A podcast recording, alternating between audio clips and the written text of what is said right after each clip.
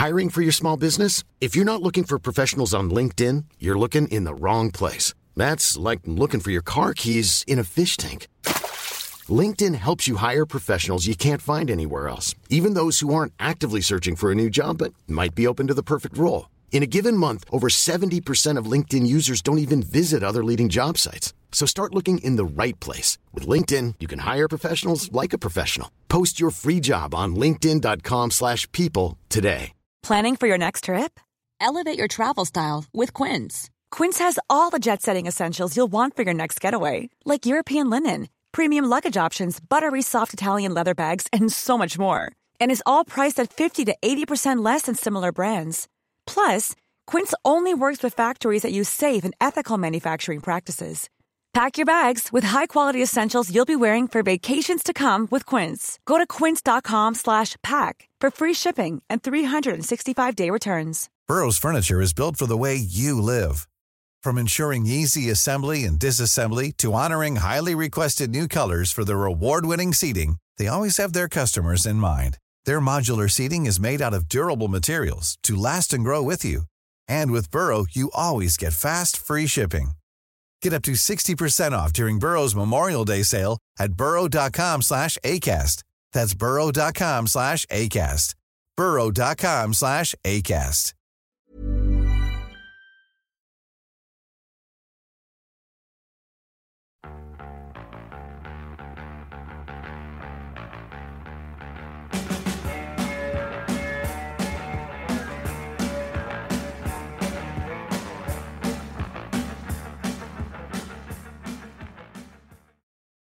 Okay, so we're delighted to be joined on the Premier View podcast this week by uh, drum and inch hurler, uh, Damien, Damien Young. You're very welcome, Damien. Thanks very much. So, Damien, you're, um, at the moment, you're senior lecturer there with uh, with Satanta College, and you've recently done a doctorate in the area of G P S, and you've previously been a performance analyst for the for the Tip senior hurlers. So, you, you've built a very successful career in performance analysis, having previously been a strength and conditioning trainer. Uh, particularly in hurling. How did you first get into this area, and is it, is it something that you fell into or something that you, you had an interest in from an early age? Well, I suppose it goes back right to when I was in college, and um, part of my uh, education was about uh, sports science and um, the area of, of conditioning uh, in W I T, and at that time there was very little sports related courses, um, so I went to do big Business Studies, Recreation, Leisure in Waterford, and and part of uh, my fourth-year thesis was to undertake um, uh, an, an analysis of hurling, and that was the title that I, I um, selected. And at that time, uh, we were looking at uh, the demands of of hurling, um, based on my own kind of training, uh, being involved with the, the Tip seniors at the time, and. Uh, Back at that stage then, Liam Sheedy was just after coming into the role in two thousand eight.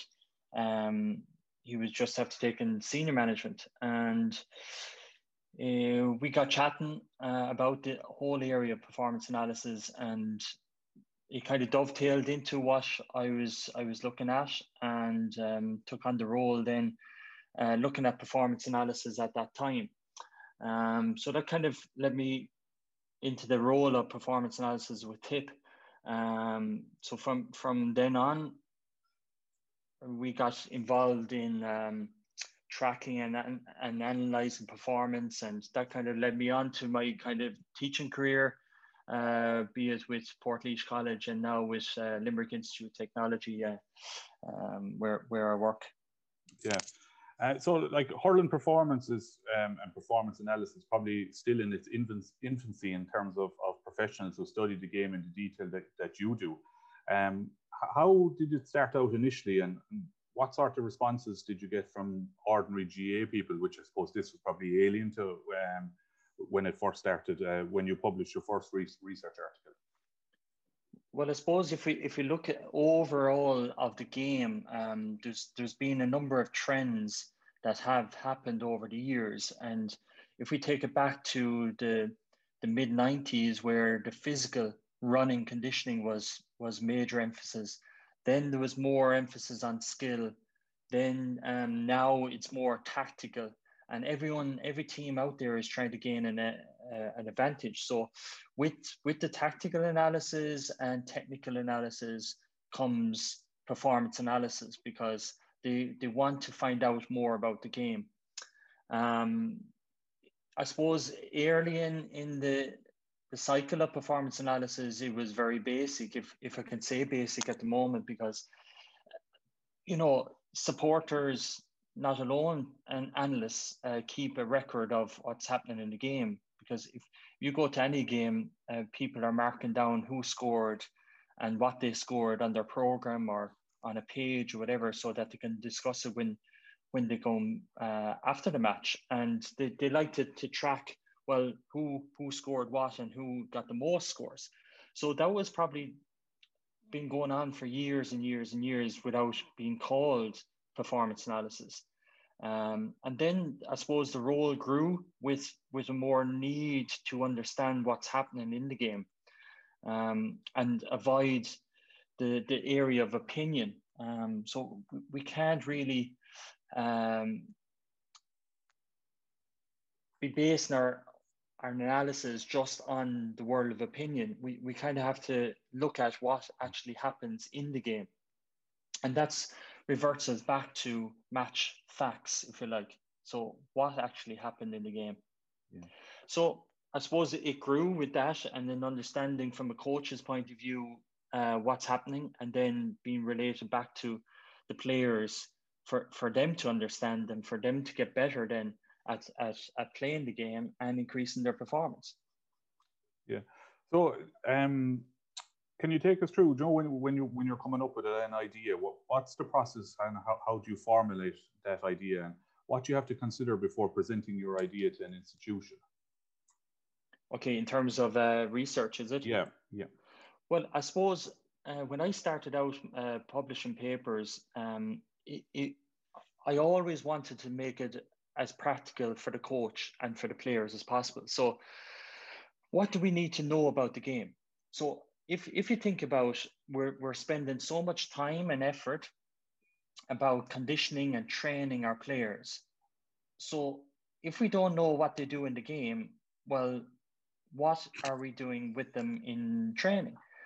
So it all starts off with a, a question. So the, the initial question is uh, that I had was, well, what do players do in the match?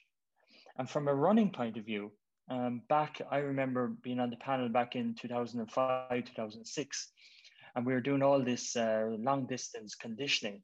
And I just got myself thinking, because I was trying to formulate a question for my fourth year undergrad thesis to understand, well, what are they basing this running conditioning on? Now, it might have been good because we didn't know any different. So it, it starts with a question.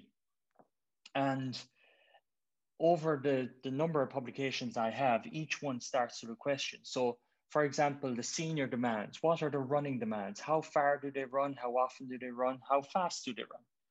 Then we want to find out, well, what was the structure of the game? Okay, so how long the ball is in play? How often it's in play? What stops the game? Okay, so if we know what stops the game, we, we can understand what restarts the game and, and gives us an overall structure of the game, because the game is a chaos, a game of chaos. So the more we understand about the game, the better we'll be able to prepare the players for. And the more questions that you ask, well, it generates further questions. So that led, led us on then to understanding the high intensity activity in the game. So the, the upper sprinting activity. So for example, how many sprints under twenty meters, over twenty meters that the players perform? What is the intensity of sprints? So we know that the, the players reach speeds, maximum speeds of eight point four meters per second, but how many times do they reach over that ninety percent or up near that peak speed? Because if, again, if we know that, well, we can condition them in training so that they're ready for it and they're less likely to be fatigued from that and be able to re- repeat that. Uh, we went on then to look at what's the worst that can happen in a game. So if we know what's the worst that can happen and we can condition them for that, well, they're more likely to be able to respond to that. So we're trying to ask questions of the game and use the data then to inform us of the answers for the game, so that we then can put it back into our training so that we prepare the players to reach higher levels of performance, and then the cycle continues. Mm-hmm. That kind of leads me into my next question then. And you recently completed your, your doctorate in, in G P S. I suppose, is it is it too simple to say that you're just tracking you're, you're tracking the movements and amount of running a player does in game? And just when, when you were talking there about the, the ninety percent, and um, I watch a lot of cycling, and and um, the, the cyclists have watt meters and that on their bike, and they know, I suppose, they, they talk about when you go into the red. Is that something that, um, I suppose, down the line that you could see hurlers doing? Now, obviously, they're not going to be able to look down at a watt meter, but that they'll have some sort of, of um, uh, technical thing that will say, you were running too quick, you're going to burn yourself out? Or is that is that too simple to say that that, that, that could come down the line? Okay, so there's two things. So we look at G P S in a match, and we look at G P S in training. So again, we wear G P S in the match to inform us of what actually happens in the match so that we can plug it back into training. And if we think about training then, are we reaching the match demands, or can we um, provide activities that take us over the match demands so that when the match happens that they're able for that? Or sometimes in, in the training program, we, we may need an unload week, we need a lighter week. So by wearing G P S in training, we can actually quantify what they're doing so that they're doing less. And by doing less, they get a recovery to do more in the in the following weeks, or recover and um, adapt from the previous weeks. Now, we also use G P S can uh, can be used to, to rehab and um, return from a, a player from, from injury. So for example, if, if a player got injured and he's wearing G P S and we have live G P S, we can say that we only want the player running at X amount of speed and X amount of distance and performing X amount of sprints um, at this stage. And then next week we can uh, load them up a little bit more, and the following week more and more and more, rather than going straight into high intensity, and they're more likely to break down. Now, for years and years, we, we may have come across the term, um, oh, there's, there's uh, the, the physio might have said, uh, there's twenty minutes in them, or there's ten minutes in them, or thirty minutes yeah. in them. Well, na- now we know, or we have a, a better idea of how much is in them, because by wearing G P S in a match, we can build a profile of the player, and over a number of years, um, the, the the more data that we can have, the more solid that profile is. And so if if for example we have a profile of a player and we know that they do X amount in a match, well, if the player gets injured, so for example a, a cruciate or hamstring or whatever, and they're out for a number of weeks that they're not able to do anything, well, we can progressively get them back up to that match intensity by loading them week by week. Mm-hmm. And that is a really, really valuable uh, use of G P S. Now, more and more teams are wearing G P S, but are they actually using the information? And, and that is the critical thing, because over the years, like um, there's a number of, of, of fads come in, or, or training modalities come in. Um, and G P S is a hot topic at the moment. But just because you're wearing G P S, that doesn't mean that you're using it.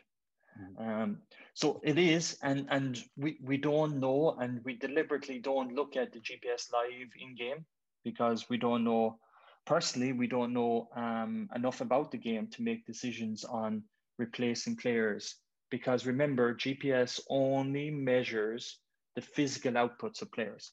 Okay. That's, that's an interesting one now you say that you don't monitor it in-game, because I suppose we all watch um, the Premier League, or the majority of us would watch it, and a player gets taken off after eighty minutes and the stat comes up, uh, he has ran ten point seven kilometres within the game. Mm. So obviously from that point of view, they, they are looking at it. But does the fact that the G A A are amateur uh, put an obstacle in place in terms of progression progression of the, of this research, uh, do you think? Well, I suppose the technology has raced ahead of, of, of maybe the rules. Um, only in the last two years that FIFA in soccer have approved G P S to be used in uh, soccer. Uh, before that, and as you mentioned on the screen, it comes up the distance ran. That is uh, data from a computer analysis uh, camera-based system that's based within the stadium. There's twelve fixed cameras within the stadium, and that's tracking the players and the ball movements. Mm-hmm. Whereas now, uh, FIFA have permitted the use of G P S in uh, in, in live games. And um, in G A A, um, the introduction of G P S has come ahead of the rules, uh, and um, there's no limitations on that at the moment. Um, I suppose the, the biggest limitation in gathering data is uh, the sharing of data. Um, so if you if you look at the A F L, they all the teams in the league have signed up to um, a central database, and they all provide their own data into that database, so that they have a, a full pool of data that they can use. Whereas in the G A A, we know that it's it's so cloak and dagger that nobody is willing to, to share their, their information with another team because of that um, willingness to try and get ahead, you know, and that's probably one of the big limitations that when we produce our research, that it would be brilliant to have all the um, Lee McCarthy teams submitting data into a, a pool resource so that we could really understand uh, what, what the game is about and maybe the changes over the season, mm-hmm. um, which, which, which is something that we're looking at at the moment. Yeah. Um, just going back to your, your uh, what you said there about the coach and, and this guy has twenty minutes in him. Um, the N B A, you'll often see lads on, on minute restrictions. Um, so... like the likes of Derek Rose with, with the New York Knicks, he, he's on a twenty-two minute um, minute restriction. But for those twenty-two minutes, and when he's on the floor, he's he's pedal to the metal, he's gas and full gas and and that. Now, obviously, we can't do that in the the G A A because you you don't have the role and substitutions that that they, they have, and they can manage that throughout the game. But how how do you manage that that in the in the G A A? Because if a guy only has twenty minutes in him, but he mightn't see the ball for five or six minutes at a time. So how do you manage that that twenty minutes, so to speak? Well, I suppose, and you're right, and hockey is the very same with the role in substitutions, and they can rest players, bring them in, and then for, uh, perform high-intensity activity for that period of time that they're on. Um, you, you look at the rugby and the restrictions of the total game time and number of games that they play. Whereas in the G A A, um, we have what we have uh, and, and the limitation of five substitutions and the impact of that and when they're made to enhance your performance, be it mostly it's it's tactical, um, the substitutions rather than physical. Um, so it comes back to if, if the player is only twenty minutes in them, or potentially twenty minutes in them, the coach has to decide, well, whether does he start him or does he leave him till the end and bring him on? Um, and, and and again, that's tactical and, and, and making best use of, of that substitution. Um, but usually, uh, if that if your best player, um, you, you you want him on the pitch, and and and, and you're right, um, the number um, number of possessions is quite low. Like on average, there's eleven possessions at intercounty level over the seventy minutes. Mm-hmm. So if you're giving him twenty minutes, well, he might only get one or two, you know, yeah. But it, it possessions is only one element of the game. Uh, and, and what, what are they doing for ninety-nine percent of the rest of the time? Uh, and it, it might be the case that that's, uh, that, that player or that injured player or whatever you're, you're bringing on m- might have a, a, a different role to play. Um, you know, that um, the opposition might be watching him and he might be actually taking him, uh, two players out of the game for, for the opposition or something. So yeah, a, a lot of it is tactical as well. Mm-hmm. So just moving on to the performance analysis and, and in-game. So when a game is on and you're communicating data up the line, what's your thought process in sending the message, um, given the limited time frame that you might have? Like, is there a process beforehand where you will talk to, I suppose, a Liam Sheedy or or, or your equivalent to, with, with a John Kiley, uh, as to what the key metrics that the manager needs to know and, and how to deliver them? Yeah, uh, I, I suppose it, it it starts off with a conversation at the start of the year, no matter be it your, your club manager or coach or, or intercounty manager, and it, and ask them, what do they want? Mm. You know, what what do they, what's their philosophy and what they do they see as important? And and so there's a, a list created. And then from that, you have to identify, well, what's important and what's important on the day. And, and maybe some of the elements that they want can be produced after the match. So really, what is going to change your performance on the given day? And that's that's a trial beforehand, and and uh, the definitions of those are really, really important, because, say, whoever is collecting the information uh, needs to collect it, but whoever is interpreting the data, be it the manager or coach, uh, needs to understand, is the same language that they're using, and, and is it the same metric that they're collecting? And then therefore, when they give it back to the players, do the players understand what the metric is and why they're they're they're um, collecting it? So we, we can collect so much about the game, and and player and people collect so much that isn't really uh, valuable, be it on the game. Now, it could be valuable for other reasons after the game, and and you have to decide, well, okay, what do you want? Be it, is it technical? Is it tactical? Is it team play orientated? Is it psychological? Is it for your team? Is it for the opposition team? Is it individual, or is it a set of backs or a set of forwards? Um, and then if you want all this, well, what is it going to take to produce that? And quite often it's a case that you'd need nearly forty guys to collect the information that some uh, coaches want. Yeah. But You, you you really have to examine that list and say what is critical to to to uh, the performance that, you know, you, you you're going to be able to track uh, an element of the game over uh, the period, short period that it's on, and then it's going to influence the the performance that's the remaining part of the game. So, say if you're if you're sitting in the stand now, or, or I suppose on the side of the pitch or whatever, how soon can you spot Uh, patterns of the opposition's play within the game? Does that happen very quickly, or does it take a take a while? Do you need a full half to, to spot any, any certain patterns? Yeah, and I suppose it, it comes down to the homework that you do. That uh, the more that you know about the opposition, or the more about your own team, uh, it's um, a little bit easier to spot a pattern. So, for example, if we look at one game That, that the opposition are playing, well, they might have done something by accident, and we're looking out for them, and then we see it, and then, it, oh, that's a pattern. Now, uh, it, it's often happened to me uh, in a number of uh, different um, settings that I was in, and people come to me and say, well, just Tip uh, are trying to do this, that, and the other. And we weren't. you know, it's... it's, it's, it it's uh, Yeah, it's, it's just happening, because, look... there's so much in the game that is so chaotic that things happen.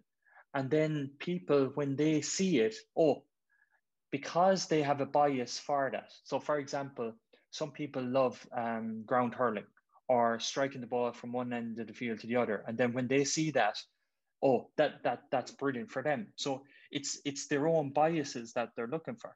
Now, the more information that you have on the player and the opposition going into the game, uh, the, the easier it is to spot that pattern. So, for example, if if we were going in to play X team, um, we'd have try and get a couple of matches on them, and then see, well, okay, this is what we're expecting, and then is it actually happening?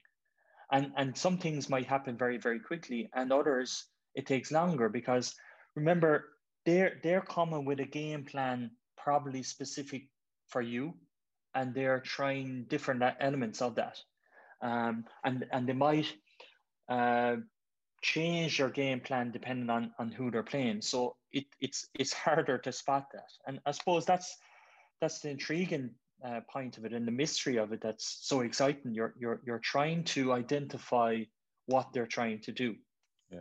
So like before a game now, are you looking at your own team and and you're, I suppose, trying to identify a, a perceived weakness and say, right, Limerick are going to target um, the number four cornerback, that area, because that's something that that we're potentially weak in. Is is that is that the kind of analysis you would do prior to a game um, to try to try and prepare your own team?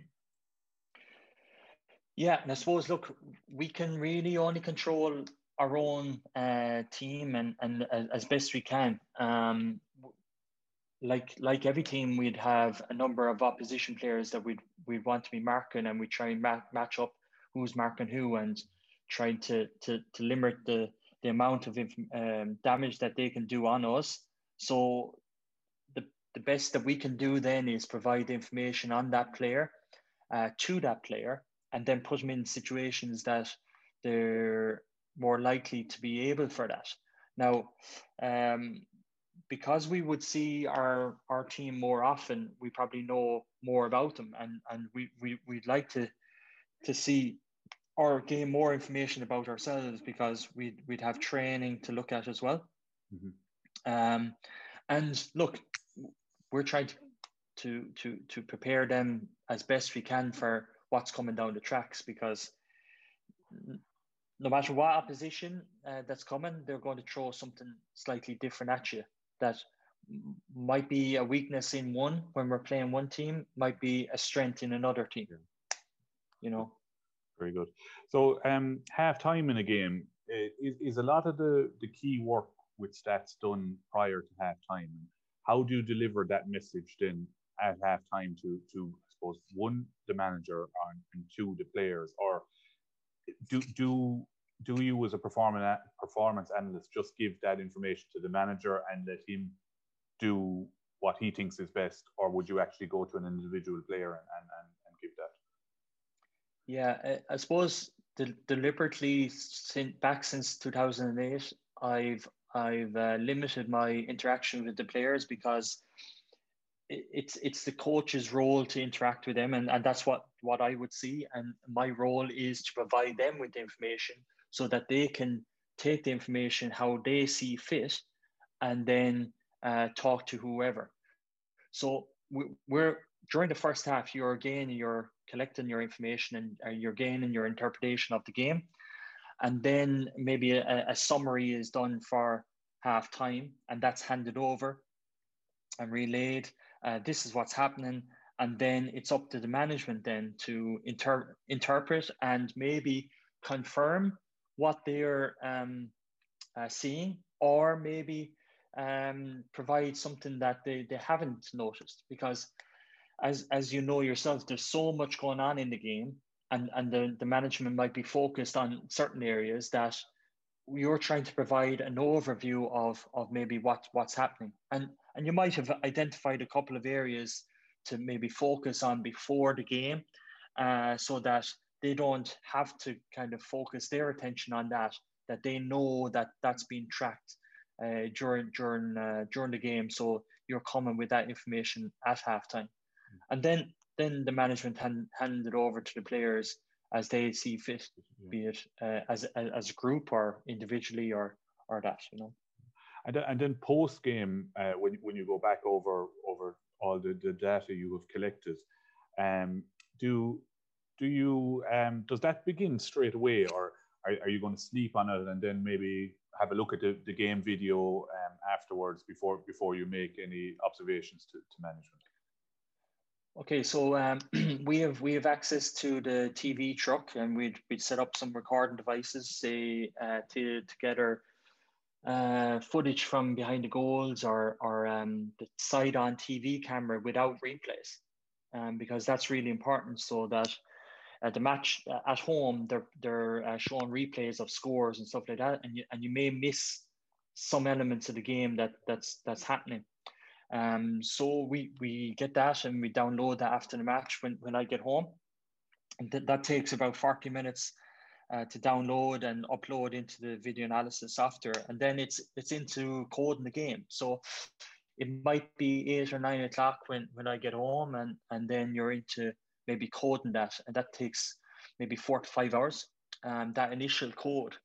Um, and that's that's uploaded then onto the website so the management and players can get access to that.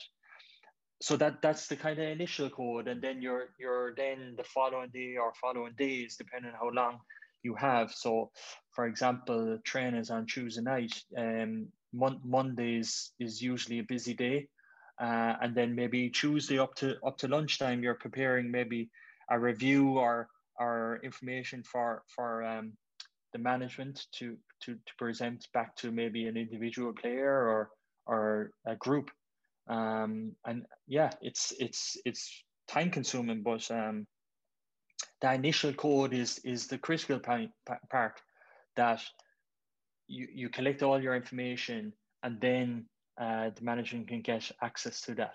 You know? And is is there a difference between what you would show to the management and and to the players, or is it up?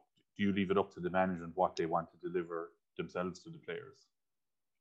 Well, uh, yeah. Um, so th- there's probably layers. Uh, so that, that everyone has access to everything.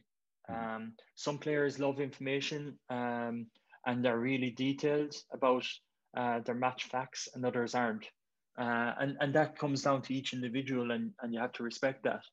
Um, So the, the, the management probably have, based on their analysis and their uh, um, what they want to work on for the next day, uh, pre- pull out that information, that key information, and then we, we we put that together and present back to the players. Now, instead of the players watching the whole game, that they can watch uh, any time that they're around the ball. So their information is condensed into maybe two to three minutes of information, because look, Uh, they're they're very busy, uh, and if you think that the, their training time, like they're they're training four or five times a week, uh, we we want to minimize um, another layer of information, uh, so that they can actually switch off uh, outside of that. So instead of watching the whole game, they can um, get access to uh, their own clips or certain clips that that we want them to see. Oh, yeah.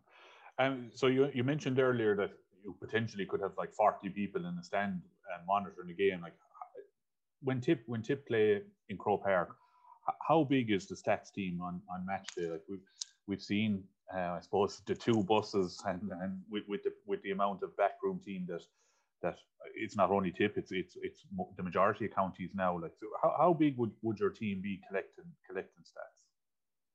Well, I tell you, uh, if we had forty lads um, uh, looking at stats, we I'd have to seriously ask uh, what, what are we looking at and how much are we looking at? Uh, but no, look, forty was a throwaway statement. Um, oh, no. We'd have tr- we we we we'd have three, we'd have three on match day, and again, it comes down to a couple of things. One is what we're looking at.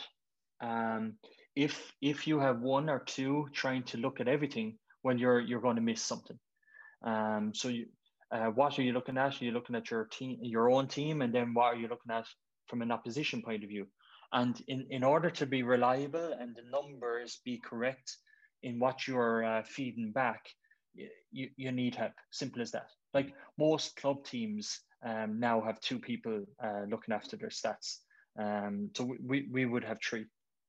Okay. Three on match day. Yeah, yeah. yeah. And it, yeah. Is there a chain of command then where, I suppose, d- does one person then just de- de- deal directly with the manager, so he's not getting three or four, three, three different opinions? Uh, is that is... Ex- exactly? And and that's really really important, that uh, everybody knows their roles and what they're doing, and uh, who's who's reporting back. So generally, um, The, the three of us are collecting information, and I will be interpreting that information and sending that um, uh, information to, to to the management. Yeah, yeah.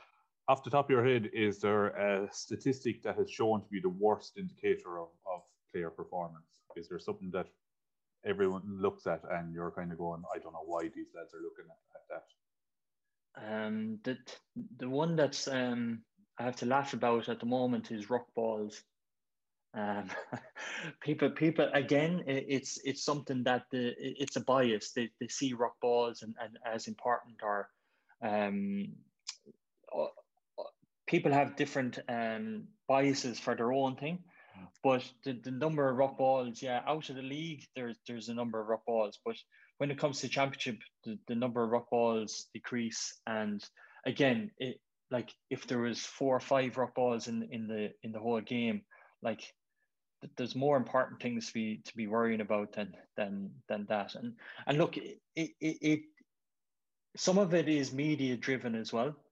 Um, take for instance uh, puckouts. Because puckouts are easily uh, tracked and you're able to uh, see um, the start and finish of it, uh, the, the media have really latched onto that, and they're winning, or they're winning puckouts or they're losing puckouts. But again, like we've won um, loads of puckouts and lost the match, and vice versa. Like our, our puckout stats might be lower than the opposition and still win the match. So it, it's really uh, what actually happens in the next phase of play is more important than the initial puckout. Yeah, uh, th- and that kind of leads me on to the next thing, which is, um, I suppose, if, if a player isn't playing that great, like would say Michael Jordan referred to to game time as when the game is there to be won. I suppose, to use the American phrase, clutch time. Um, mm. In this period of the game, some players thrive and some players melt, as we've, we've all seen. If a big player's stats are not good at this point of the game, before this point kicks in, is there allowances made for this? And are, stat, are stats monitored or weighted uh, within the pressures of the game? That's a really, really important point, that what are you basing your uh, stats on? Okay, so what one is what you're collecting, and then you must... Um, think about past performances. So, for example, in twenty ten, uh, Lara Corbett had one possession in the first half.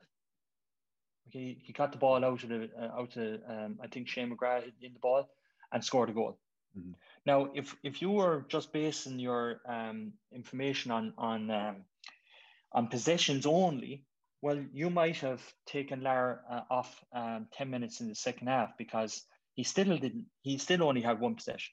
Now he, he ended up with five possessions, but the five possessions were three goals, uh, um, one of three, and I think maybe a wide or something like that. Yeah. So again, you you you need to understand the stats in relation to the overall performance. So for, I'll give you another example. Um, if, for example, one one player is marking their best player.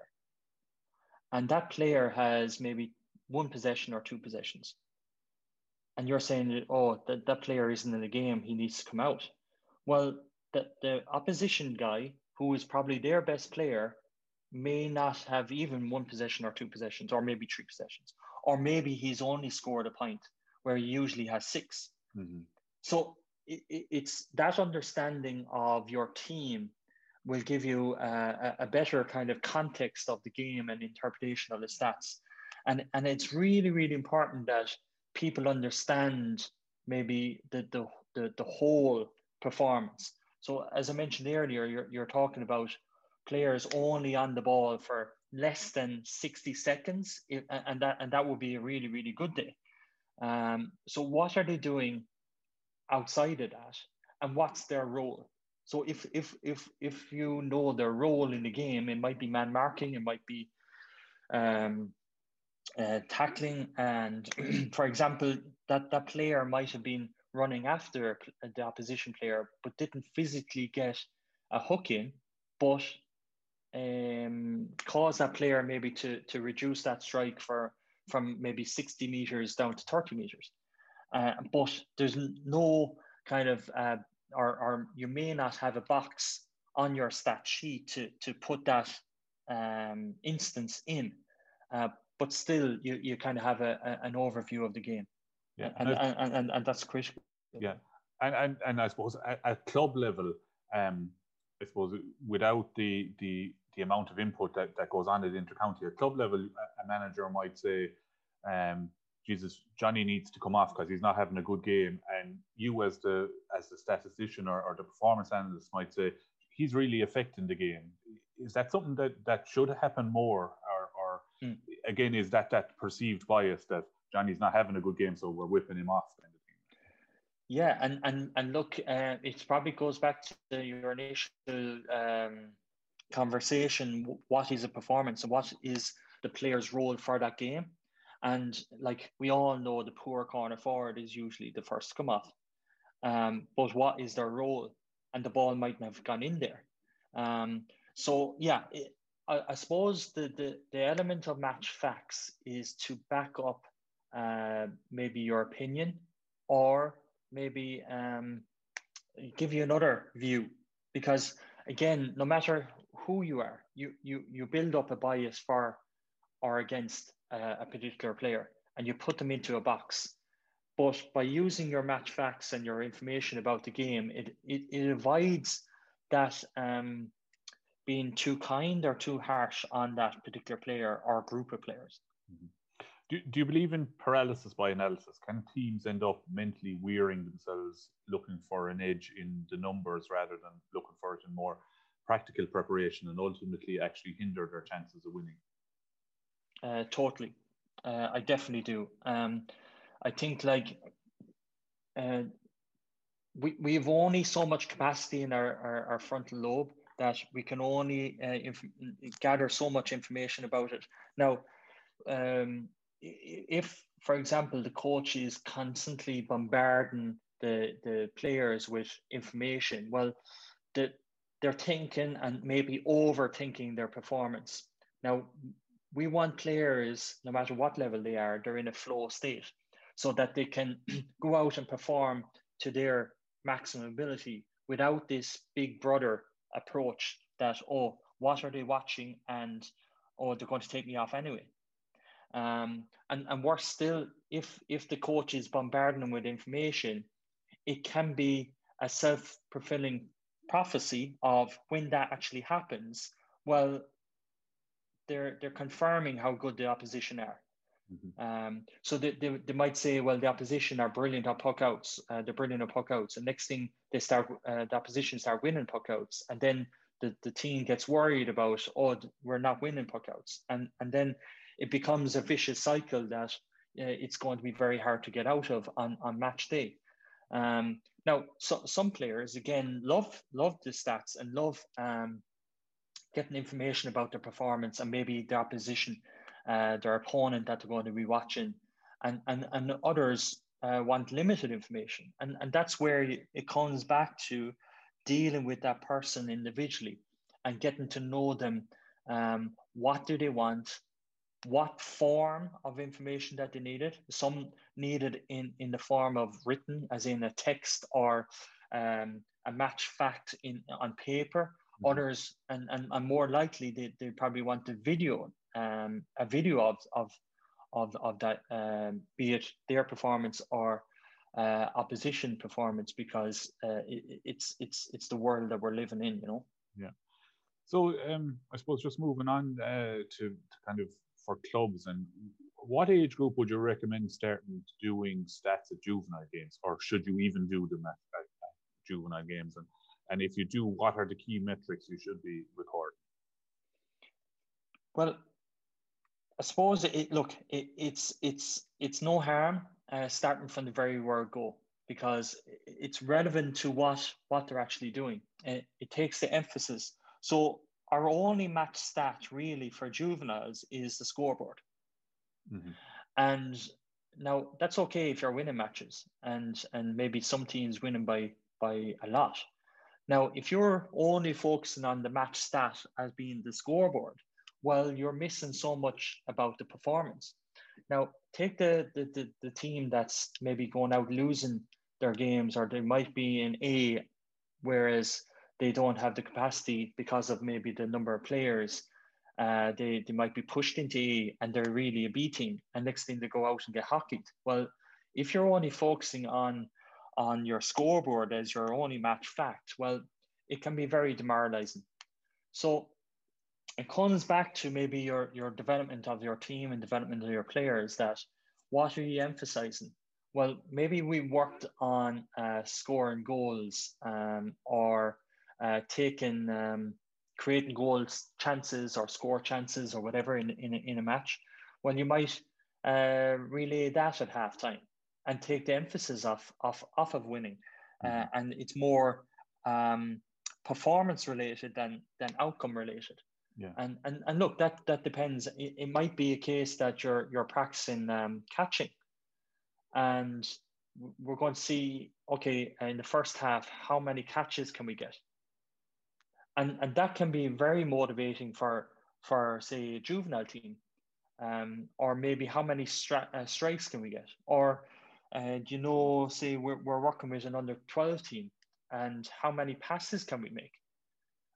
Um, because they all want to hold on to the ball, and, and next thing they won't pass the ball.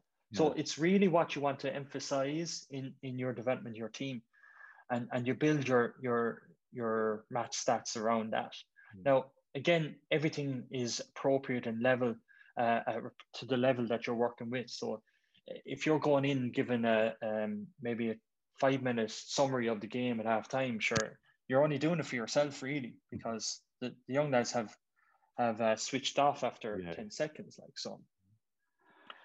You know, if a if a club is is new to the era, I suppose, as you said, a lot of clubs now, especially at the Dan Breen level, will will be having statisticians or and one or two guys doing it. But if a club is new to the area of stats, what what's a good starting point for them? Okay, I suppose. Okay, how how do you start? Well, number one, you sit down and um, you think about what do you want to measure, and then why do you want to measure that? Will will you actually use that? You know, because I see so many collecting loads of information that they don't even use. And and it's just waste of time um, that you could be doing something else. The the, the second thing is um, what do you want to measure live and what can be left for after the match? Um, and it's probably a better investment maybe to, to buy a video camera and video your match or get access to your video so that you can watch it over and over again. Because again, look, the more times you see it, The, the more information that you're you're going to to pick up, um, and then I suppose who is going to collect that, because you, you you really need someone reliable that is probably a little bit detached from the game. Um, you, we we all know the how emotionally attached that we get to to the game, and next thing um, we're giving out about X player missed a goal or the referee or whatever, and and, and the match is going on, and, and we, we, we're, we're after missing key information. Mm. So is, is there someone who's reliable um, that, that will be able to produce and ensure that information is correct? And again, look, that, that is a learning process um, that they will get better over, uh, over a period of time. And then how will you collect it? So for, for, for most, uh, pen and paper is more than enough. Uh, like if you're only looking at key information, pen and paper is is satisfactory, you know. Uh, you probably answered this with with the with the video record, but what what would you like to see clubs spending money on that would be beneficial and effective long term? Well, it's, uh, the the price of video uh, camcorders have have uh, decreased uh, incredibly over the last couple of years. Like you can buy a, a high definition camera now. Uh, for about three hundred euros, uh, and a tripod maybe for maybe fifty to one hundred euros, and th- and that would be a really really good investment um, for any club, um, so that that you have a physical recording of the game that you can watch over and over again, um, and and that would be a starting point if if if a club was looking at it. Now you see it can be used right across the the, the teams as well, um, and then. Uh, identifying maybe someone in the club who is is good at actually working it, uh, and and that that's important too. Um, that again, that they're they're able to operate the camera and uh, capture the, the the the matches that's going on. I suppose a big difficulty with with most club grounds is getting height. Um, it it's great in Semple Stadium because uh, you can be up in the stand and you're looking down at, at the pitch, whereas most club grounds, there isn't that facility to get above the players. Um, you know, like videoing at the same level as the players is is is really difficult to actually watch back afterwards. But again, it's it's better not, I suppose. Yeah, and um, if you could just highlight three or four metrics that that should be tracked in every game, what what would they be?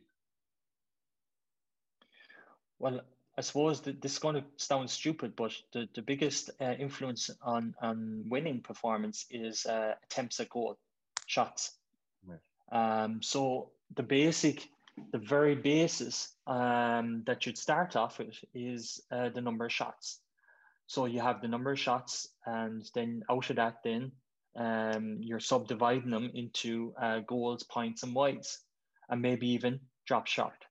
So we know that um, over a number of championship matches that um, the teams who take the most shots uh, usually win. Mm. Now, that, that sounds stupid, but again, that's a key performance indicator um, that we know that's going to influence your, your uh, eventual outcome. Um, I suppose then if you think about how do we get the shot off then? So maybe how do we get the ball from one area to the other? Um, and how many are going in there? Um, and I mentioned, sorry, I mentioned that uh, out of that shot, uh, you can have a shot efficiency, right? So um, the number of shots divided by uh, the number of scores. Mm-hmm. Um, so that can give you a percentage. And, and you look, you can track that throughout the game.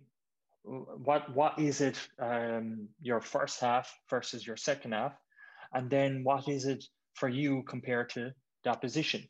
And even that alone would be really, really important. Mm-hmm.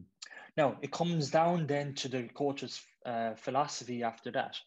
Um, so we know that um, there's going to be between uh, at club level thirty-five to Uh, county level, uh, forty-five to fifty puck outs in, in a game. Um, so based on, on, on uh, that, we know that that's going to happen before we even start. Now, counting a puck out, won and lost, is, is easy. Um, but it's actually what happens after it. You know, so we might initially lose a puck out, but then regain the ball very uh, quickly after that. So it's it's maybe how do we do after the puck out um, is, is another interesting uh, thing to, to be looking at. And then look, m- most teams will be looking at how do they get the ball back, and that is maybe a tackle. Yeah, the hooks, hooks, blocks, and tackles is a big one at the moment. Yeah, yeah, yeah.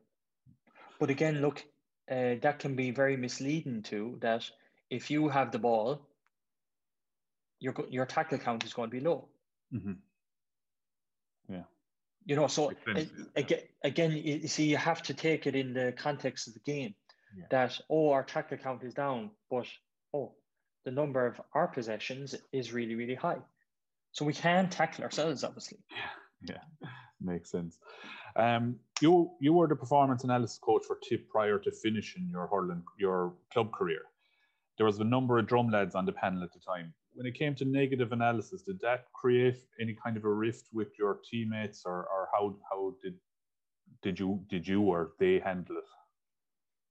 Yeah, and I, I suppose look, uh, there was uh, a couple of, of players um, in and out during the the the number of years I've been there and, and there since, and some have played, some have um, not played. Some have been taken off, some have been coming on or whatever, and have variable performances throughout. And that's another reason uh, why I kind of stay back out of that direct um, uh, feedback, um, because it's not, as I see it, it's not my role to um,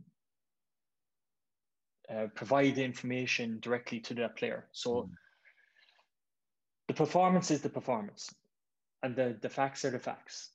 Um, you know, so if you stay to the facts and the performance, well, it's very hard to argue with that.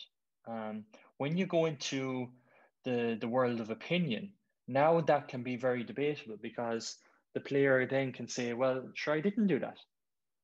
Whereas once you deal with the facts and the video or whatever, um, they can see, well, yeah, okay, I did or I didn't.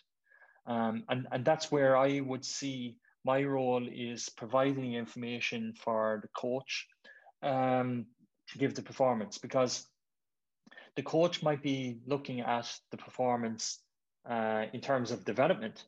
So if, if the player is coming in on the team, it might be, right, we're looking for him later on in the season or uh, next season. Um, whereas maybe I wouldn't see that. Mm-hmm. You know, it's, so it's, it's yeah. So just, uh, I suppose, moving on to, to another side of it, uh, do, do you analyse fundamental movement capabilities uh, for juveniles? And if so, what age would you start at? Okay, so th- this is a really interesting topic, and it's one that I lecture in, uh, mm-hmm. fundamental movement skills.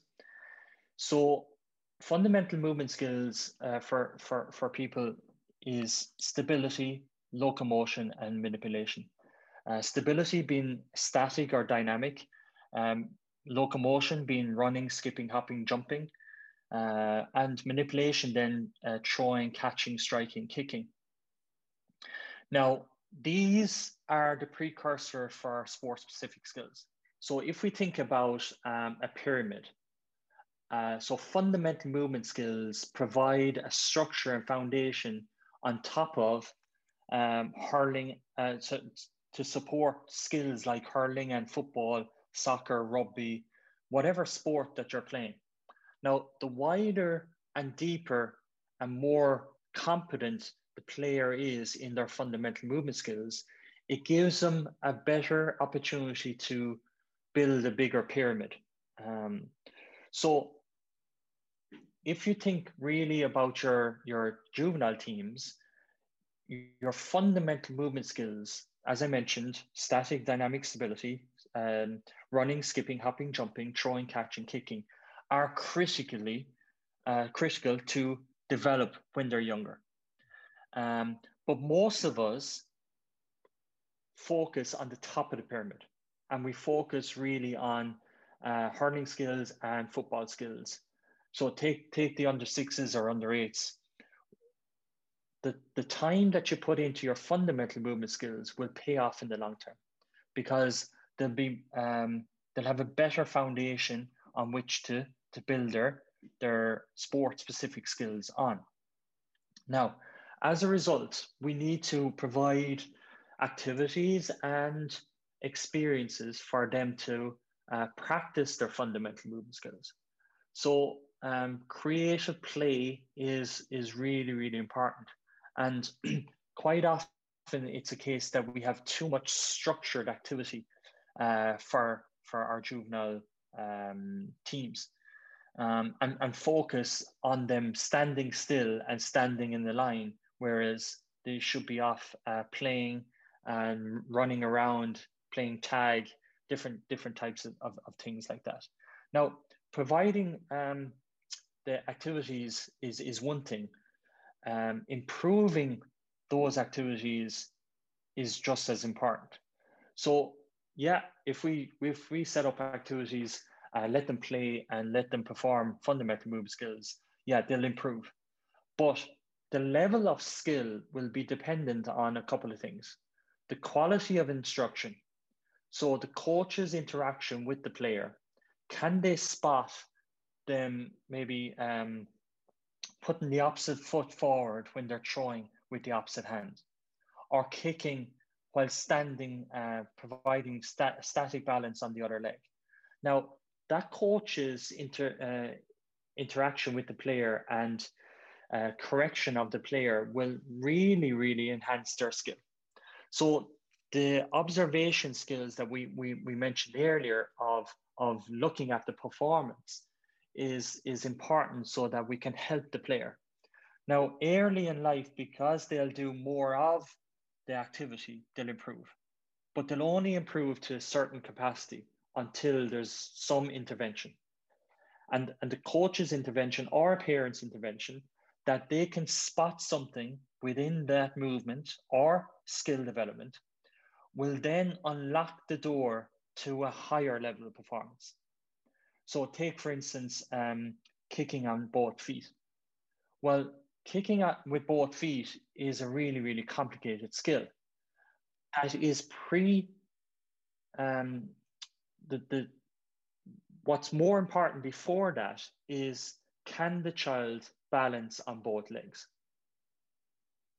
So static balance with the left leg and static balance with the right leg will then help the athlete or the player to kick with the opposite leg. It's not really the kicking leg that's important. It's the standing leg is, is the important thing first. And then kicking is going to be important. But it's providing those activities. And then if, if we want them to perform that, it's looking at uh, correcting them and reinforcing what they're doing right. Yeah. And, and would you prefer to do fundamental movements um, with or without a ball? Or does that make a difference? Uh, sometimes, and a lot of the time, once we use the ball, um, they get distracted by the ball. Mm. So we can do running, skipping, hopping, jumping uh, with a ball. But that's what we call a combination of fundamental movement skills. So if we if we think about um, um, adding complexity, and in order to, I, I give you the analogy of moving up a stairs, right, or a ladder. Now, if we want them, more players to reach the top of the, the stairs or the ladder, well, we'll put in more rungs or more steps in there. Now, some activities require the player to jump maybe six or seven steps up the ladder. And that is, for example, combining fundamental movement skills together. So for example, running, jumping, and catching a ball. That's a couple of fundamental movement skills combined. Now, if we expect them to do that, well, are they able to jump? Well, if they are, they're more likely to be able to, to combine the activity. But they mightn't be able to catch. So the running and jumping is possible, but the catching isn't. So expecting them to combine the, the fundamental movement skills together will be, will be more difficult, um, and we're making it more complicated. So step by step, build your uh, um, individual skills before combining them together. And then that way you're, you're putting more rungs of the ladder in and more steps of the stairs so that we can get more people up to the top of the, the, the, the, the tree, you know? And, and would you have seen that, uh, I suppose, like my, no more than myself, you, you probably grew up in, in the, I suppose, the late eighties, early nineties, and t- children of the twenty-first century, um, I suppose you have a lot of devices, Xboxes, PlayStations, phones and that, and like, I suppose running, skipping, kicking, catching were something that we would have done naturally as as as children because we weren't indoors as much or, or perceived to be indoors as much. Do you see, would you, in your experience, would you think that the, the children of today are not learning those skills and have to be taught them as opposed to just um, building them up by being out in fields and climbing trees and, and stuff that that we used to do when we were younger? Yeah, the, the other the other element of um, improving fundamental movement skills or skills is the environment. And the environment, as you mentioned, for us, uh, because we had limited other distractions, we had to entertain ourselves by playing and outside and maybe coming uh, to play with your friends and play with, with maybe the neighbors or play with your siblings or whoever to entertain and, and um, put down the time. So what we're doing nowadays, and there's there's loads of research showing that the level of fundamental movement skills is decreasing as as we're we're moving along uh, in time, but we're kind of um, putting structures in place to provide those activities. So there's more maybe uh, playground equipment, which is brilliant, um, but we're kind of uh, providing those opportunities for them. Um, there's more opportunities maybe for other activities. And you mentioned Xboxes or PlayStations or whatever. Now, they have a benefit too. Playing those uh, improves your hand-eye coordination. So you're looking at thousands and millions of images coming into your eyes, and then you're interpreting them in your brain, and you're uh, pressing buttons to coordinate at an action that's happening on the screen. Now, the difficulty is it's, it's not physical. So a number of years ago, the Nintendo bought out the Wii, mm-hmm. and that was um, an impressive step because you had to be physically active, maybe on the surfboard or or kicking or tennis or whatever. And you're looking at responding to images. Now, in terms of fundamental movement skills, unfortunately, they don't improve by age alone. Just because the, the, the child moves from ten to eleven to twelve to thirteen, it doesn't, the skills don't improve at the same uh, level. You actually have to perform the skill and then uh, perform it correctly, if you, if, if you like. So the, the, the environment that, that we're all growing up in is, is pushing us into um, one element or the other. Like ourselves, like it, the, the reliance on mobile phones is increasing all the time, and uh, the, the, the number of hours on screens is, is increasing.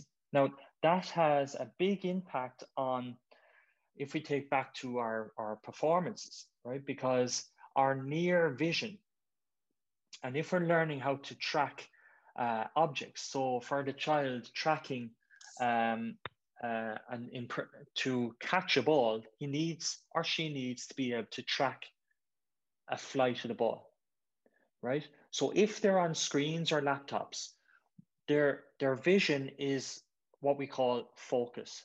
It's a focus vision. We're, we're looking directly at the, the screen. And how we move on the screen is by moving our finger. Okay, so we scroll, right? Whereas um, if you're reading, for example, and this is how we learn how to track, is, is um, reading a word after a word, after a word, after a word.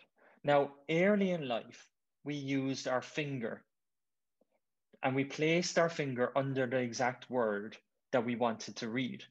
And that helped us track the words from word to word. And then as we got better at that, we then maybe progressed to using a ruler, because then we could identify one line against the other line. And we'd read the line, and then we'd move down the ruler and then read the other line. And then as we improved, we got um, used to reading and following down line after line without any additional help. But the big challenge nowadays is that children are learning so much and using so much of screens that we fixate our eyes on and then use our finger to move the screen um, for us. Mm-hmm. And that has a, a relationship back to learning, uh, catching and striking and reading the flight of, of the ball. And those coming up to matches should avoid screen time because of that near eye vision. Okay, that's interesting. Um, so in your most recent publication, The Ball in Play versus the Ball Out of Play, Match Demands of Elite Senior Hurling, you concluded the coaches should tailor their training towards more game-specific demands that your research has unco- uncovered. Can you give us an overall idea of the conclusions you came to in your research and where coaches should be focusing more in terms of preparation in this regard? Okay, so uh, it all started out with uh, understanding what is this game about? Okay, so what is the structure of a game? Now, the game of hurling, and like most invasion type field games, is stop and start, right? The game stops and starts. Now, um, an inter-county game is on average seventy-six minutes. Now, we kind of knew that because of uh, additional time Uh, for substitutions and injuries and stuff like that. So the game runs on for seventy-six minutes. But of that seventy-six minutes, only thirty minutes and thirty seconds of that game is when the ball is in play. So for more than half of the game, the ball is out of play. Now, of that thirty minutes of the ball in play, it's made up of small individual short sections. So on average, there's eighty-nine sections in the game, or phases of play. So the ball goes in and out of the uh, out of the out of play over and over and over again. And on average, the most um, ball in play and ball out of play uh, durations is less than thirty seconds. So the game is stopping and starting very frequently and uh, over a short duration.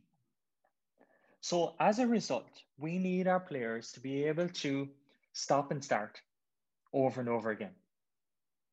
Now, from a coaching point of view, well, if we look at the physical demands of the game, right, we know that the players run around uh, one hundred nine meters every minute, but that's averaged out over the total duration of the game.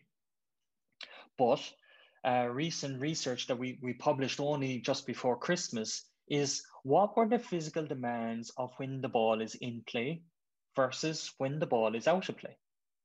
So on average, the players run one hundred nine meters every minute.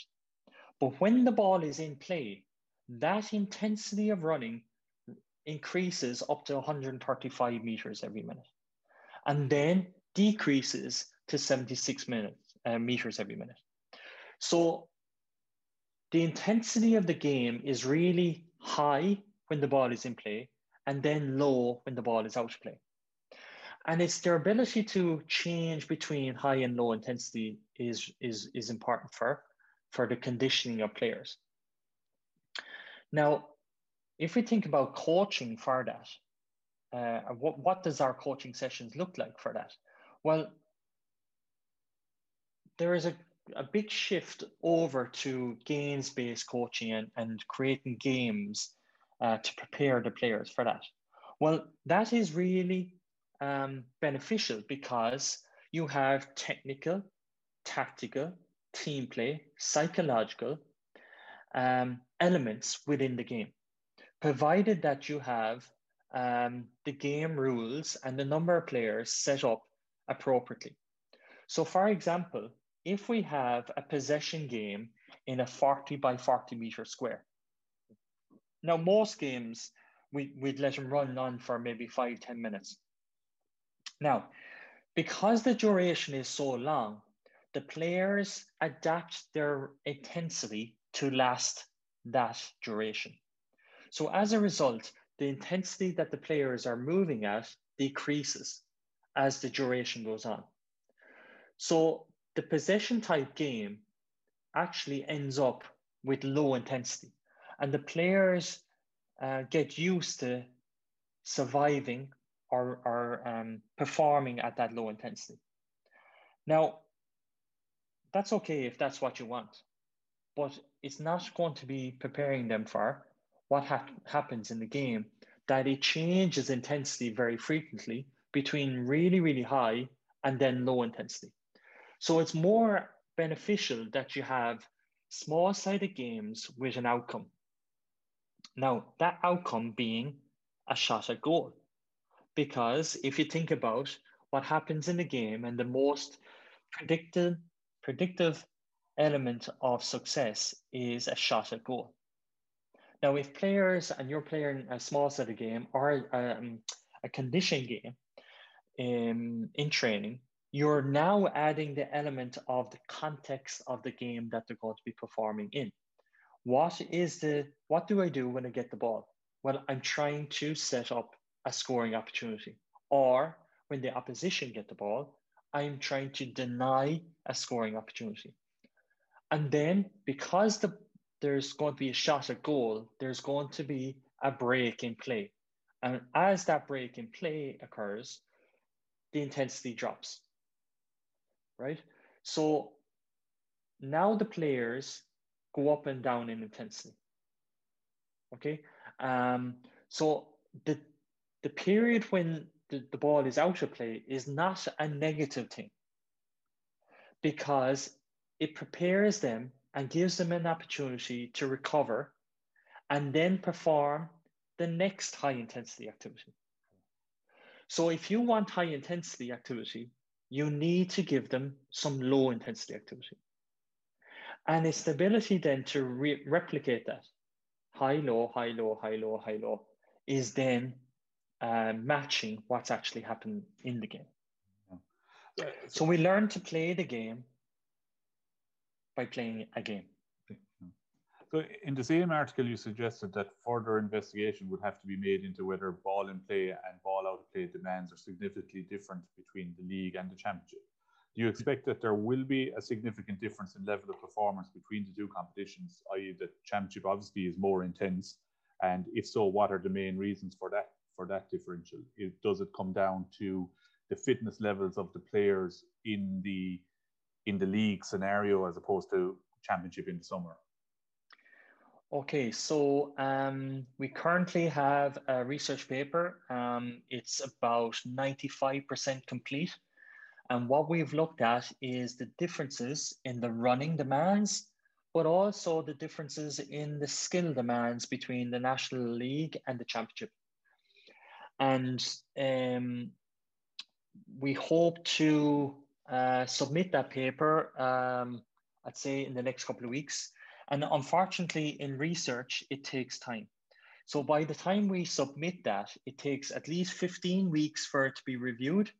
And then it takes about another ten weeks for then to be accepted, if it is accepted. So research tends to be slow, unfortunately. And quite often it's a case that the, the practical implications are a little bit ahead. And that's why research takes a little bit longer to, to uh, catch up.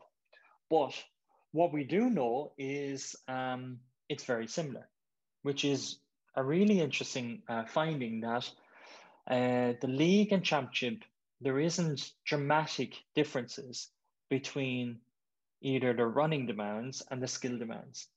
Now that has a big implication for the what we do in pre-season. So take for instance, uh, on, a, on a, a given year that uh, pre or post COVID, um, you have a lead-in time of maybe a couple of weeks before um, the National League. And we're exposing players to really Uh, high gain demands that they might not be able for. Um, so that, that will have a big implication for what we do uh, from a training point of view and from a pre-season point of view. Okay, so just to go back a, a step from the inter-county game, and it's something you, you are fairly well um, in tune with, is the development squads, and, and I suppose especially in Tipperary. What, what do you think is the role of the development squad um, within the inter-county scene, and I suppose sending players back to their clubs with um, with, with what skill level? And um, that's that's from a Tipperary point of view. And then obviously Satanta College in, in, in previous years uh, have been very much involved on a, on a strength and conditioning uh, point. And what What role do you think that can play in the development of, of our players? Well, if we think about what is the role or what is the need for a development squad, and it's in the term, development.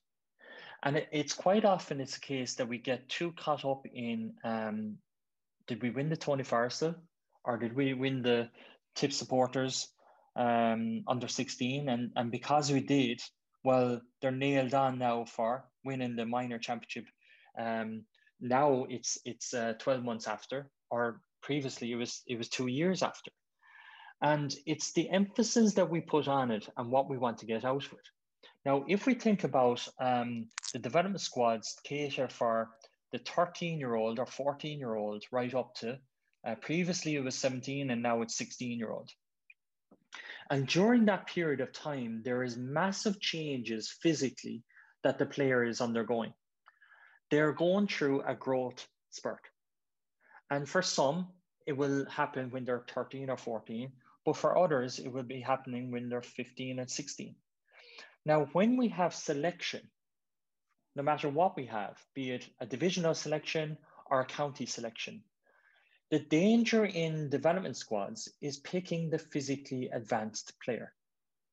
So they, ha- they would have an advantage over the late or the guy who hasn't had their growth spurt yet. So it's really important that we have an overall long-term picture of development and what they do um, and, and what's the need. So we're trying to get them ready to play adults into county. Now, if we're narrow focused and try to um, develop players to win a Tony Forrestal, well, we're, we're going to miss out on the late developer. Now, fortunately in Tip and in most counties, we have two squads. So we're, we're now trying to gather a, a squad of maybe fifty at each age group so that we're catering for that late developer, as, as, as I mean, the guy who hasn't hit their growth spurt yet. Because those who have a late growth spurt have an advantage in terms of skill over the guy who hits the growth spurt quickly. Because he's hitting his growth spurt quickly, he is growing um, a number of inches, maybe uh, a number of inches within a, a, a short period of time. Now, what is growing? Their bones are growing rapidly. And as the teenager is growing, they're growing their hands and feet, and then their legs and arms, and then their trunk catches up. Because, and, and you might have seen maybe in your own situation in the club, um, you're, you're coaching the under fourteens, and you finish up the season um, maybe in September or uh, October. And then you, you don't see the guy until February or March. And this, this player is transformed. He's, he's completely different. He's up in the sky. Now, he has a big challenge because of the growth in his arms and legs, his longer limbs. And suddenly, the brain has to adapt for a different limb length.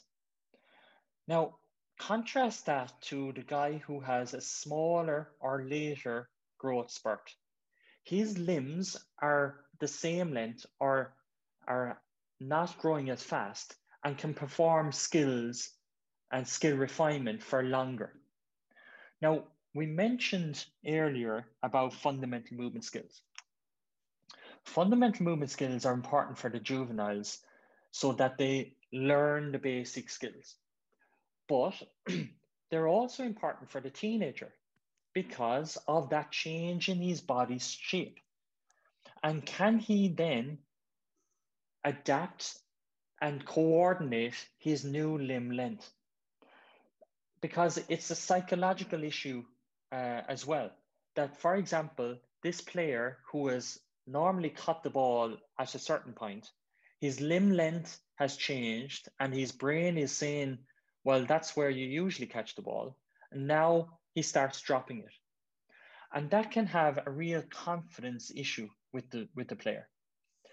But also this player who is physically developed when he's uh, during the teenage years, when it comes to seventeen and eighteen, when the others have caught up, well, if he hasn't developed his fundamental movement skills and his sports skills like curling and football, well, the others are going to pass him out. And then suddenly it might be too late for that player uh, to catch up. Now, he can always catch up, but it's going to take him longer and more work um, to catch up. So it comes back to what are we developing our players for? And it's really preparing them and guiding them through this process of, um, of rapid changes in physical growth while learning additional skills and learning, um, learning the game. Um, so if we think about the club player who's sending in the the players into an inter-county setup. Well, we're trying to perform, uh, uh, get um, a bigger level of performance out of them and expose them to players of a better level. So we know in clubs that we have maybe a couple of guys who maybe are ahead of the others because they, they, they play more or they practice more. When they go into a development squad, we want to give them the opportunities to develop against their peers at that level.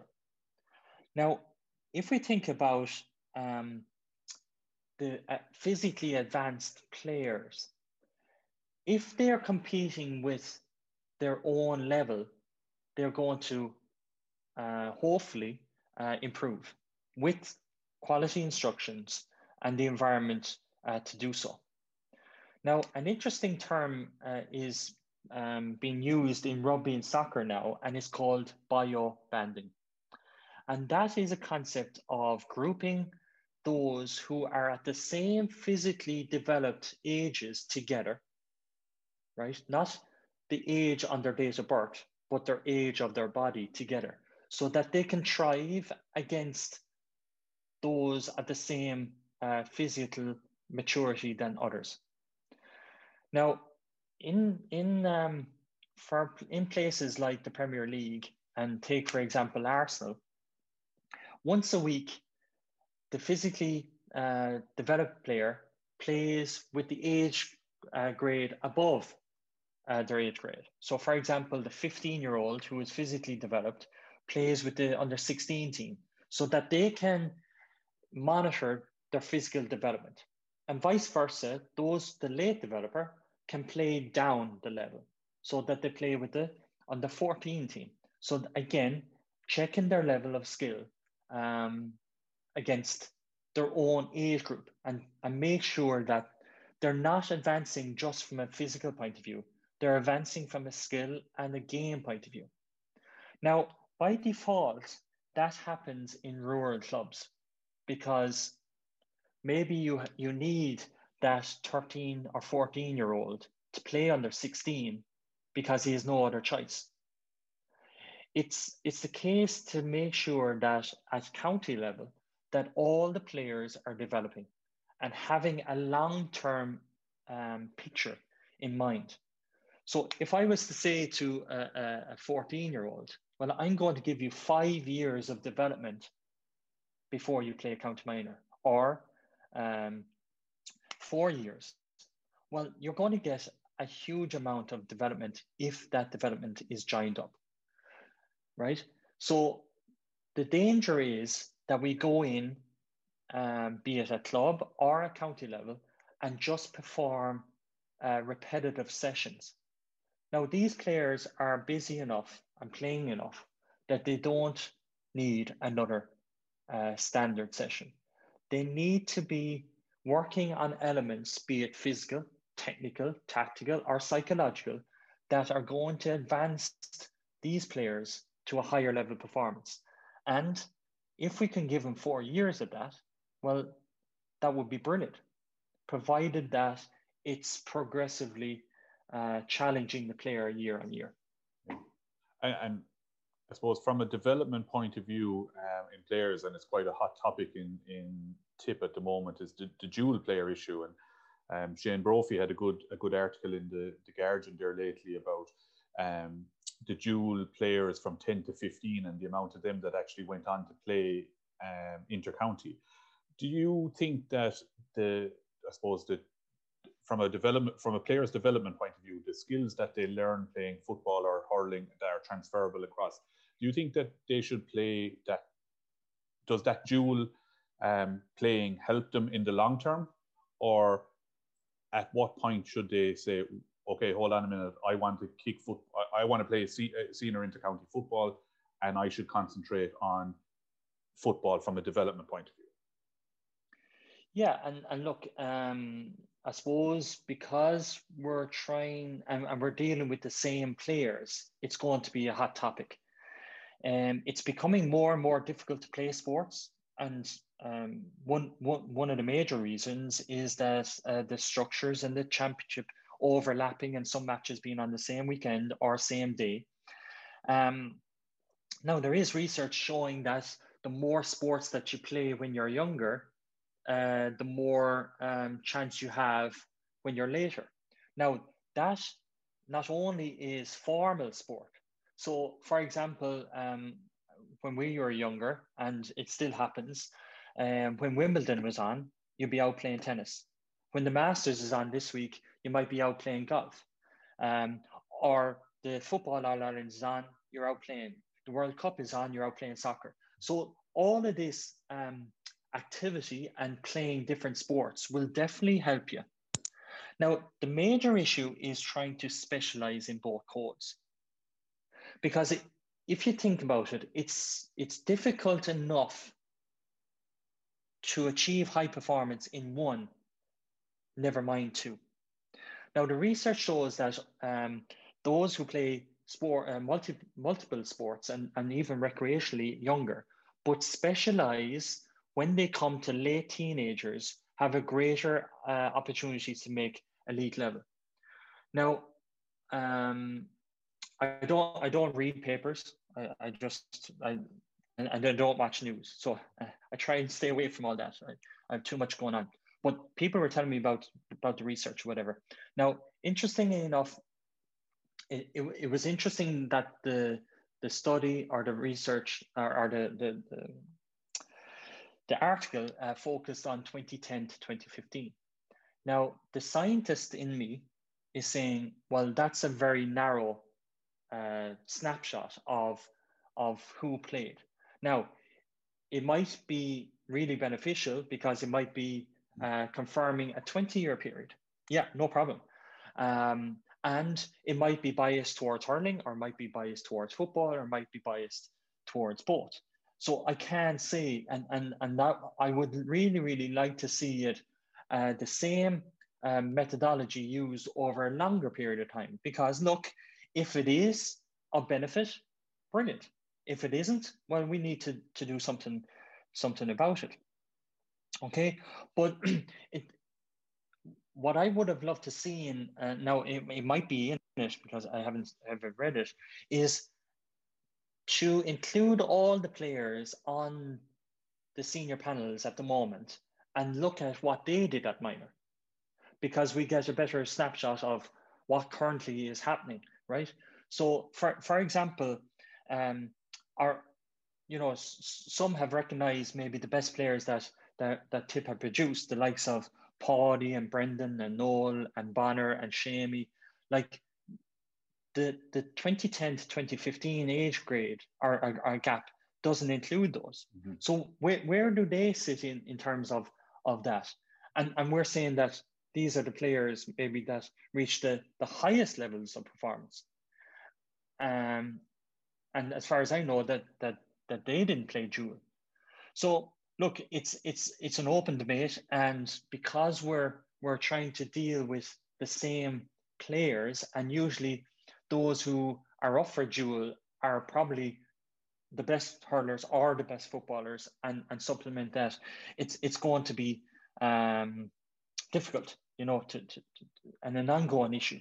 Um, but again, I, I I think the issue is trying to specialize in both, because if you're coming up with against the likes of Kilkenny, who are specialising in one, and you have a panel of players, just say we have thirty players, right? And you have five uh, of your starters or four of your starters, and they're off playing another code, and you're trying to put the, that team together, well, you're going to be at a disadvantage um, very against those who are going to be specialising. And look, um, you have to make up your mind. When do you want to, to compete, or are you looking at developing senior players? Um, that's that's that's a, a probably a debate for another day. Oh, absolutely, absolutely. Um, in terms of your own your own hurling career, then um, you you had quite a, a successful underage career. You captained the minors in ninety-nine, and were also a member. Or you were also in uh, won a Munster twenty-one in ninety-nine. And then obviously were quite successful with your own club. What's your fondest memory of your time between the sticks for, for Tip? Yeah, and look, um, I suppose I grew up in a time that we, we had a number of, of uh, lads at the same age. And between the two ages, say the year above me and my age grade, um, we were able to put a, you know, a significant team together. And say we would have won Uh, every county final from under twelve up to senior.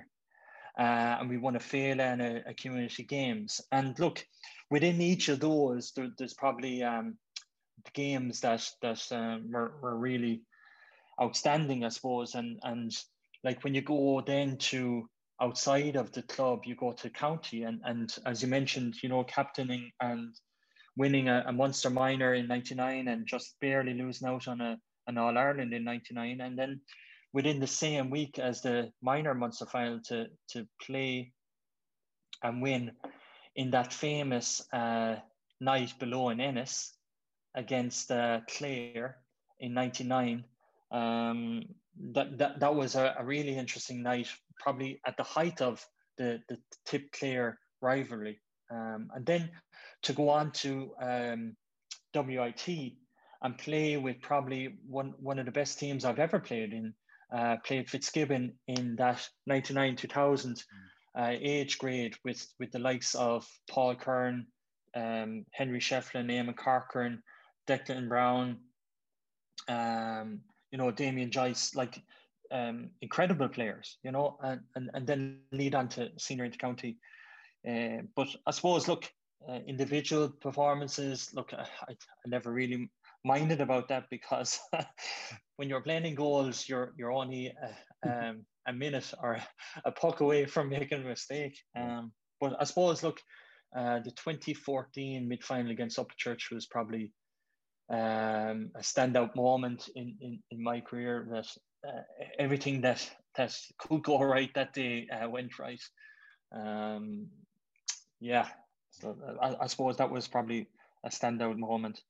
Um, but like like winning the senior final in, in, in twenty eleven after so many years of trying was probably um, combination of winning all the other county finals up along and then finally getting over the line. You know, this was probably not from a personal point of view in terms of playing, um, but an overall view of of what the, the, the club have achieved and, and what we did uh, over a number of years. You know.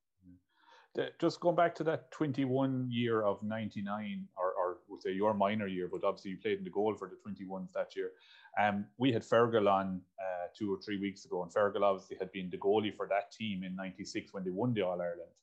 Um, now, Fergal wasn't on the scene in, in ninety-nine, but where do you... We asked him the same question now. Where do you rate that team? Um, now, I suppose you lost to Galway in the semi-final in Portlaoise, I think it was, and Um, I think Fergal Heaney, who would have been your full-back at the time, had to go off injured. Tom Cossum uh, from, from Cappy here, he, he stepped into full-back that day on on, on Clunan, who, who was an outstanding player at that time. But how would you rate that team, I suppose, um, overall? Uh, some great hurlers came off it now. And a lot of yeah, them. some great hurlers, some great hurlers. Um, and I can remember, and um, we, we played the Munster final on a Wednesday night. And for some reason, and I, I, I've never looked it up since, but we actually had to play Galway on the following Saturday. Okay. Now, I, it must have been a fixtures thing, or, or maybe Galway were in the uh, senior, or so, something was going on. And that was a huge um, challenge for us, because the euphoria of the beaten Clare in Ennis on that night, uh, and then to come down and get up for the Galway match um, on the following Saturday. And I remember, uh, yeah, uh, Eugene Clunan or whatever, Galway had a really good team, but I would definitely have given us a big chance of beating them. And Kilkenny were in the final afterwards, and, and Henry was on that team as well.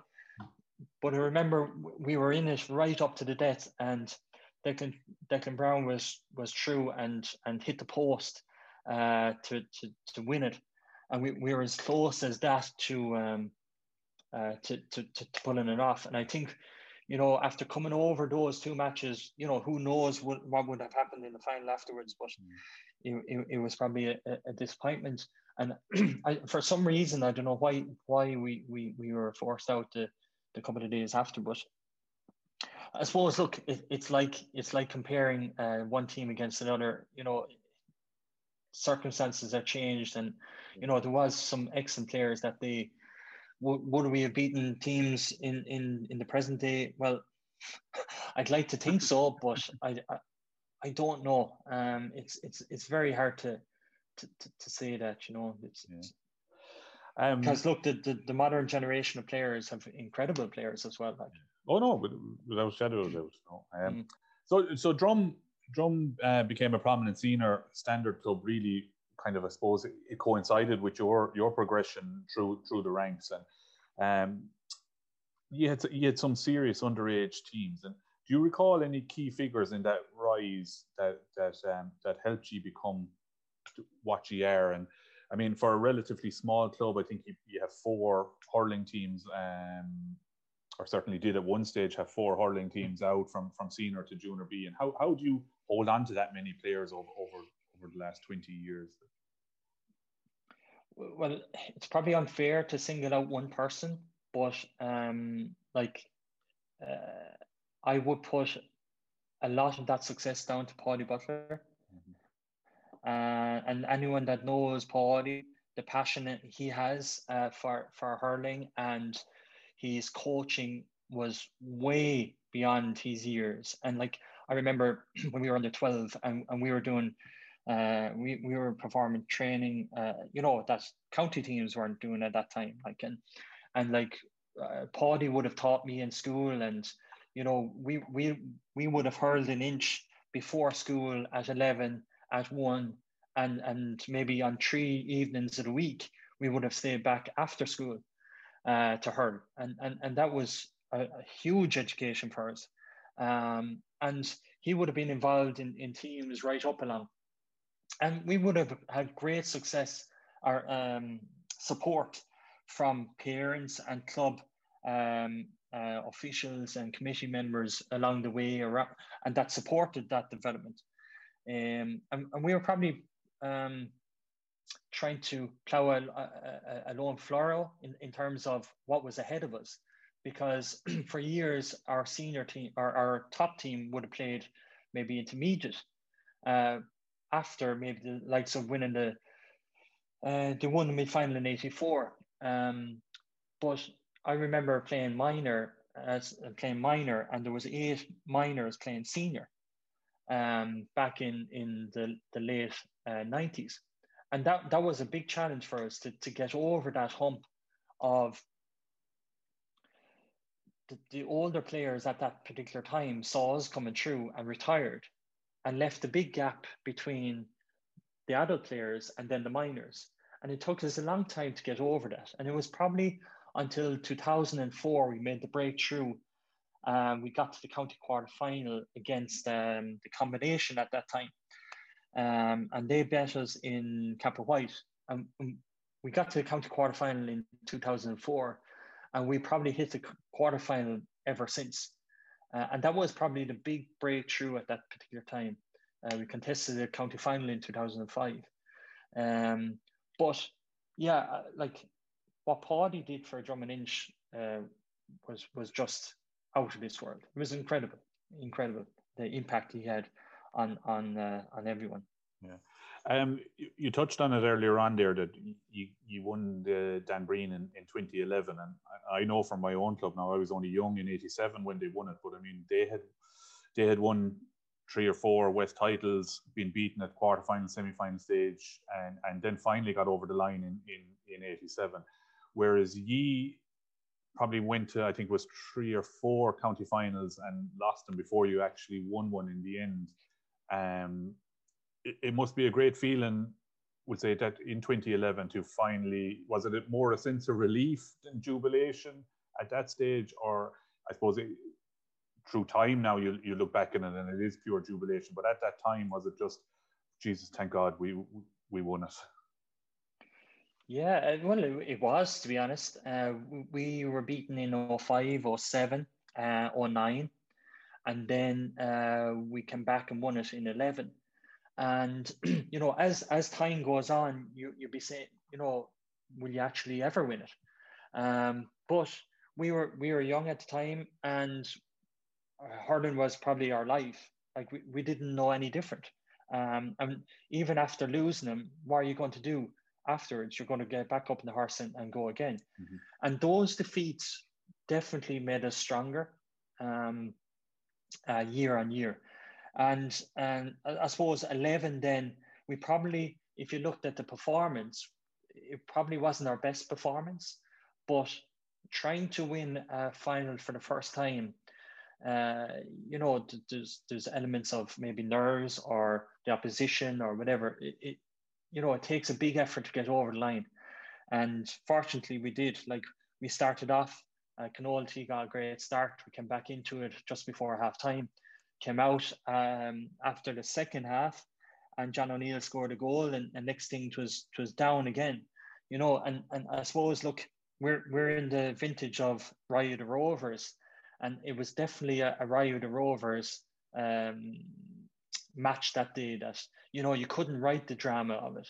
Um, and, and to eventually get over the line was was just euphoric, I suppose, and, and, and relief at the end of it, yeah, that, you know, it, it might have slipped us by, you know, like so many others, um, so many other clubs, you know, you get there so often and, you, you know, you're competing against, we were competing against other teams that were in their golden generation at the time as well.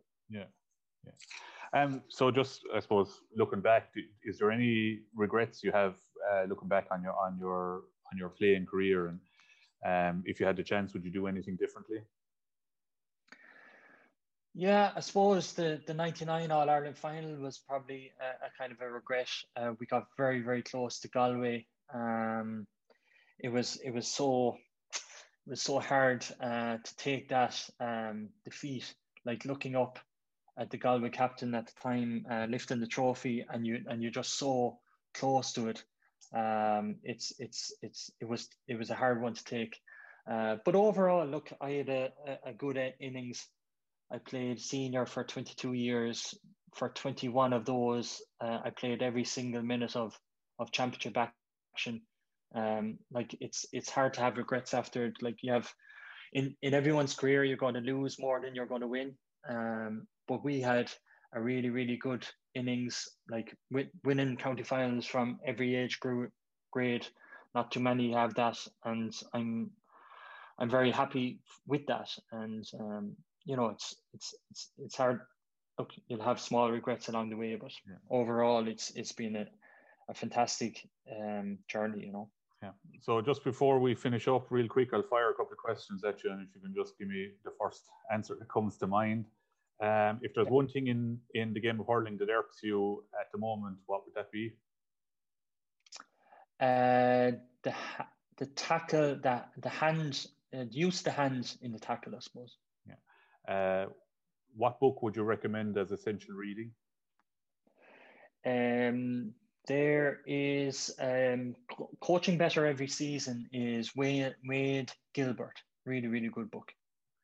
Uh, can you name any person that you hold in high regard within your field that we should follow on the likes of Twitter or, or Facebook or anything like that? Um, there's... There's a couple of guys, uh, be it soccer. It's it's it's important to actually uh, look at outside of your sport as well. Um, I know Brian McDonald is really really good. Um, if there's any article worth reading, uh, he has it and he's retweeting it. Uh, so definitely Brian McDonald. Uh, I think it's six four two or something like that. Yeah. So Brian McDonald would get get you. No, he's excellent to follow him. Yeah. Um, this question came in from a minor player. Um, who would like to get involved in analysis and stats, what would you recommend they start, and are there courses that they should look at?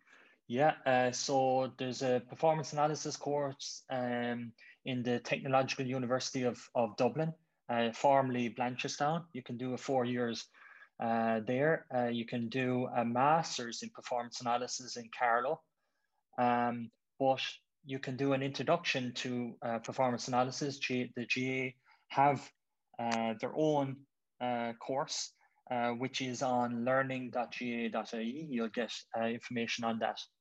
There you go. Uh, water breaks or coaching breaks? Uh, coaching breaks, but again, uh, time limited. It needs to be time limited. Uh, Paul Kinnert's tactic board, help or hindrance? Uh, help if they're able to read it. Um, like again, that needs to be um, used beforehand. Like it can be a huge distraction on the on the day of the game if if it's produced just for the day of the game. Yeah. Best player you played with or against? Um, I suppose just to avoid uh, criticism, I'll go outside the county. Um, Uh, J J Delaney was one of the best players I've ever uh, played behind. Um, All-Ireland Hurling Champions twenty twenty-one? Uh, we'll definitely have to say Tip, but um, yeah, it's going to be hard to uh, dethrone Limerick, and it's probably an easy answer to, to identify Limerick because they're champions. But it's going to be tight. Um, Waterford going to be knocking there, Kilkenny, Galway. Yeah, you could name a number, and that's what makes it exciting. Yeah, football champions, anyway, past the Dubs? Uh, I don't think so. And now Kerry might come uh, with a resurgence. Um, I see Donny Buckley's gone to Monaghan, which it would be really interesting. But um, yeah, Dubs. Dan Breen winners. Uh, again, uh, it's going to be hard to look outside Killadangan. Uh, they have uh, a huge amount of uh, scores up front and uh, uh, really, really good back. So trying to dethrone the champions. Damien Young, it was an absolute pleasure. I didn't think we'd be on this long, but it was great. It was really interesting. Thanks very much. Thanks very much, and hope someone got something out of it. Well, that's all we have time for on this edition of the Premier View podcast. Huge thank you to Damien Young of the Drummond Inch Club and Satanta College for his tremendous input. It was a pleasure to have him on board. Don't forget to give all our social media a follow, Premier View Pod on Facebook, Twitter and Instagram. For me, Mike McCarthy, this is the Premier View podcast, Tipperary's premier G A A podcast.